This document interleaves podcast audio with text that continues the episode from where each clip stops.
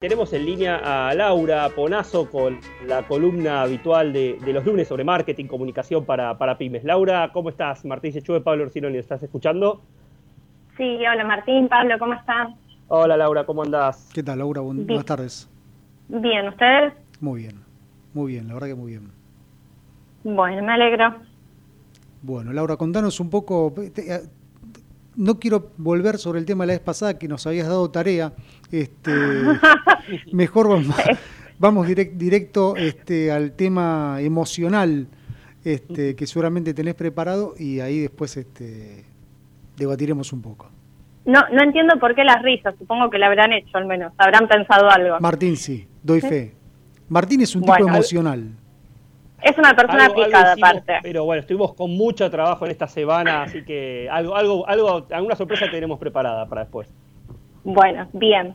Eh, para quienes no escucharon, la semana pasada, bueno, estuvimos hablando un poco del impacto de las emociones eh, en los clientes, es decir, eh, ya no hablamos de que las empresas puedan generar un diferencial a través de productos, ofertas, eh, puntos de venta porque hoy es todo muy masivo, entonces el diferencial las empresas tienen que buscarlo a través de las experiencias que puedan brindar a los clientes.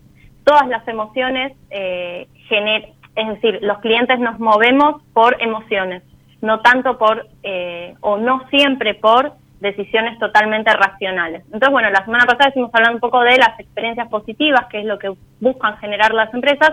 Hoy vamos por el otro lado cuál es el impacto de las emociones negativas, qué puede generar una mala experiencia con una marca.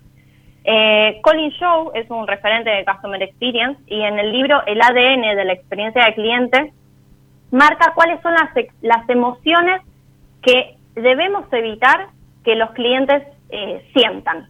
¿Qué es lo que no hay que hacer? ¿Qué es lo que frustra a un cliente y nos hace perderlo como cliente?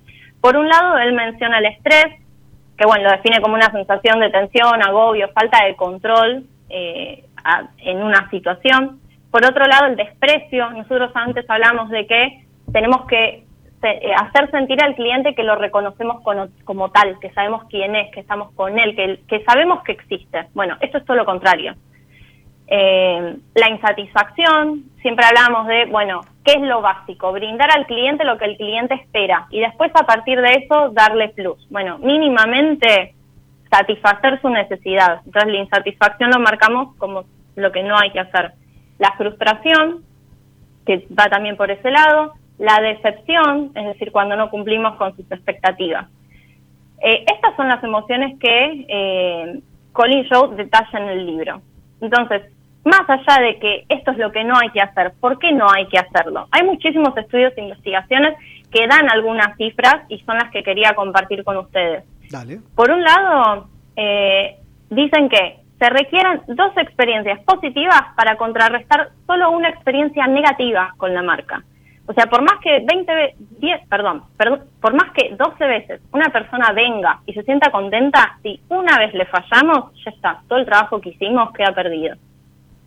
Por otro lado, eh, otro estudio señala que el 42% de los usuarios eh, responde a una mala experiencia del servicio al cliente presentando una reseña negativa en las redes sociales. Es decir, no quedamos mal frente a un cliente, quedamos mal frente a toda su comunidad de gente, que todos sabemos que...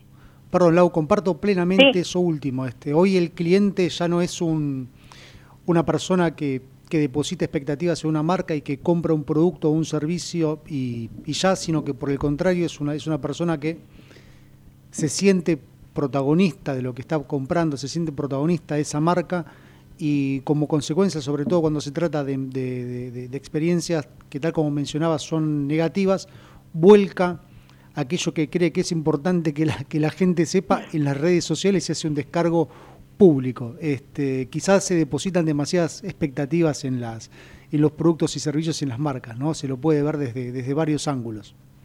Claro, tampoco, a ver, eh, nuestra audiencia o la mayor parte de nuestra audiencia son gerentes, directores de pymes. Eh, no es para poniéndonos un poco en sus zapatos también. Es cierto que muchas veces las críticas que los consumidores hacen no son válidas. O sea, escriben por escribir, se quejan por quejar y quizás no tienen razón. Pero eso la gente de las redes sociales no lo sabe. Entonces nosotros nos tenemos que cuidar muy bien de cumplir la expectativa al cliente y hacerlo sentir feliz, porque acá el problema no es que no se le dio el producto, porque quizás la empresa tiene razón, pero no lo contuvo de la manera necesaria. Entonces ese cliente sale a protestar y en la protesta muchas personas seguramente le crean. Y esa es una imagen negativa que, que todos se van haciendo de la marca, probablemente injustificada. Entonces por eso es que hay que tener mucho cuidado, hay que, hay que prestarle mucha atención a la atención al cliente.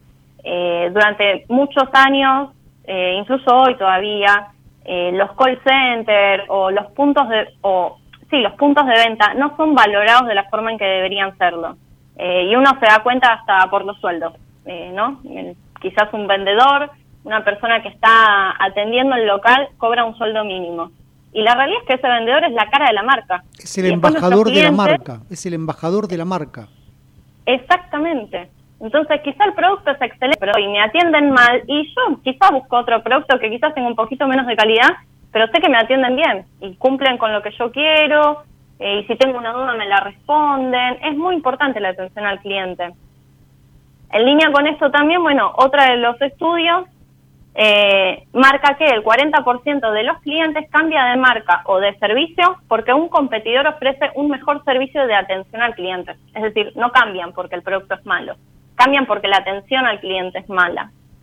Bueno, en eso me eh, parece que el sector de las de las telefónicas hay, hay, muy poca fidelidad de parte de los clientes y hay y las, los competidores se van llamando, van trabajando sobre base de datos en función de ofrecer diferenciales que capaz que no son tan sustantivos, pero cuya atención al cliente es mejor que el del competidor, ¿no? Este, y ahí se sacan ventaja mutuamente. Exacto. Y bueno, les tiro otro, otro datos de estos y quiero escucharlos ustedes, a ver qué tienen para contarme. Otro de los estudios marca que el 75% de los clientes espera tener una experiencia de atención al servicio consistente. Esto quiere decir que la atención, la experiencia de la atención sea la misma, por teléfono, por mail, por redes sociales, en el punto físico. Esto es lo que siempre hablamos, el tema de la omnicanalidad. Cuán importante es que eh, los canales estén sincronizados y que si el cliente tiene un problema y nos llama por teléfono, eh, no le hagamos ir al punto de venta y que en el punto de venta tenga que repetir la misma historia, porque el cliente está enojado, el cliente tiene un problema y encima le hacemos contar la misma historia tres veces, no. Hoy los procesos tienen que estar preparados para responder de la forma adecuada. Cuando me refiero a procesos, hablo tanto a nivel humano como de tecnología. La tecnología es importante, pero siempre recordemos que la, el orden de procesos a nivel personas es fundamental. Eh, bueno, a ver. Eh, Martín, quiero que quiero que hable Martín sobre sus experiencias de marca. A ver si tiene alguna. Una experiencia interesante que después seguramente. Pero contó, una... mala, contó una experiencia mala, no, no, no una algo light. antes, antes, antes de ir a la experiencia, antes de ir a la experiencia, quería, quería dejar una tarea después para, para, para Laura, eh, tiene que ver con la oh. interactividad con el cliente. Leí un informe nuevo de McKinsey que, por ejemplo, nombra cómo creció el fitness, el mercado y todo lo que tiene que ver con la, con la gimnasia, el ejercicio físico online, y cómo, digamos, varias empresas están ahora trabajando junto con los clientes eh, en, en, su, en su, digamos, su nuevo modelo interactivo, en donde les mandan, por ejemplo, un kit y les mandan diferentes elementos para que puedan desde sus casas, digamos, eh, generar el ejercicio y hacer rutinas personalizadas. O sea, como buscar la interacción y pegarse mucho a, lo personalizado, ¿no? O sea, y, trabajar en la interactividad. Así que me parece que ahí está también el desafío de generar experiencias eh, co-creadas con el cliente, ¿no? Y trabajar por ahí, ¿no? Sí, sin dudas. Es un, es un excelente caso, caso positivo ese, porque ahí están este fidelizando al cliente realmente. Algo interesante como positivo porque hay una, una interacción eh, interesante. La verdad que las, experiencias, yendo por ahí a, tu pregunta, a la interacción con las marcas, las malas experiencias tienen que ver, eh, en mi caso particular, sin dar nombres, tienen que ver con, las empresas de servicios que, conocemos, ¿no? Tanto de, seguros, telefónicas, bancos. Ahí creo que, bueno, hay muchas experiencias eh, para contar y, la verdad que los cambios, cuando uno cambia la compañía, tiene que ver con un poco de lo que vos nombrabas, ¿no? O sea, cuando uno tiene una mala experiencia con el servicio al cliente, una mala atención, cuando por ejemplo uno tiene que llamar y tiene que marcar, digamos, pasar por, eh, no sé, 10 códigos para hasta llegar a, hablar con una persona y, demás. Entonces todo eso tiene que ver con la experiencia del cliente y hacen que, uno tenga un mal servicio, ¿no? Así que tiene que ver un poco con esos servicios en mi caso. Sí, sí, comparto. yo, eh, estamos fuera de tiempo, pero sí, tengo experiencias, este, algunas positivas, otras, otras no tanto.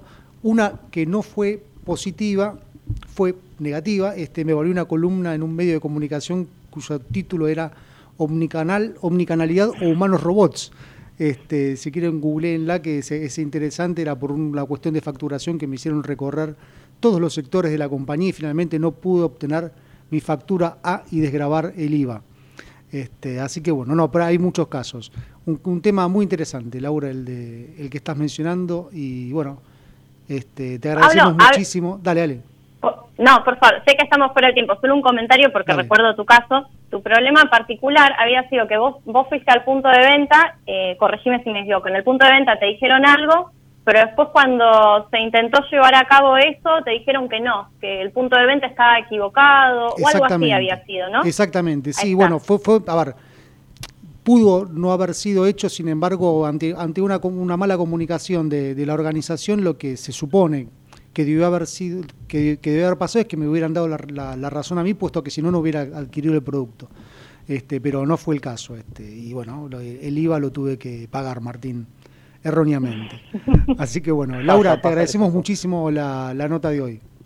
No, por favor, un gusto, estamos hablando la semana próxima. y como tarea para todos los oyentes propongo esto, que piensen qué experiencia positiva y negativa tuvieron y les puedo apostar que la mayoría se va a acordar de lo negativo, no de lo positivo. Por ende, tengan cuidado y presten atención a todos los canales. Dale, Laura, un beso grande, buena semana. Buena semana para ustedes, un beso. Un beso, chao, chao. Pasado la columna de Laura Ponazo, vamos con un breve tema de Deep Purple.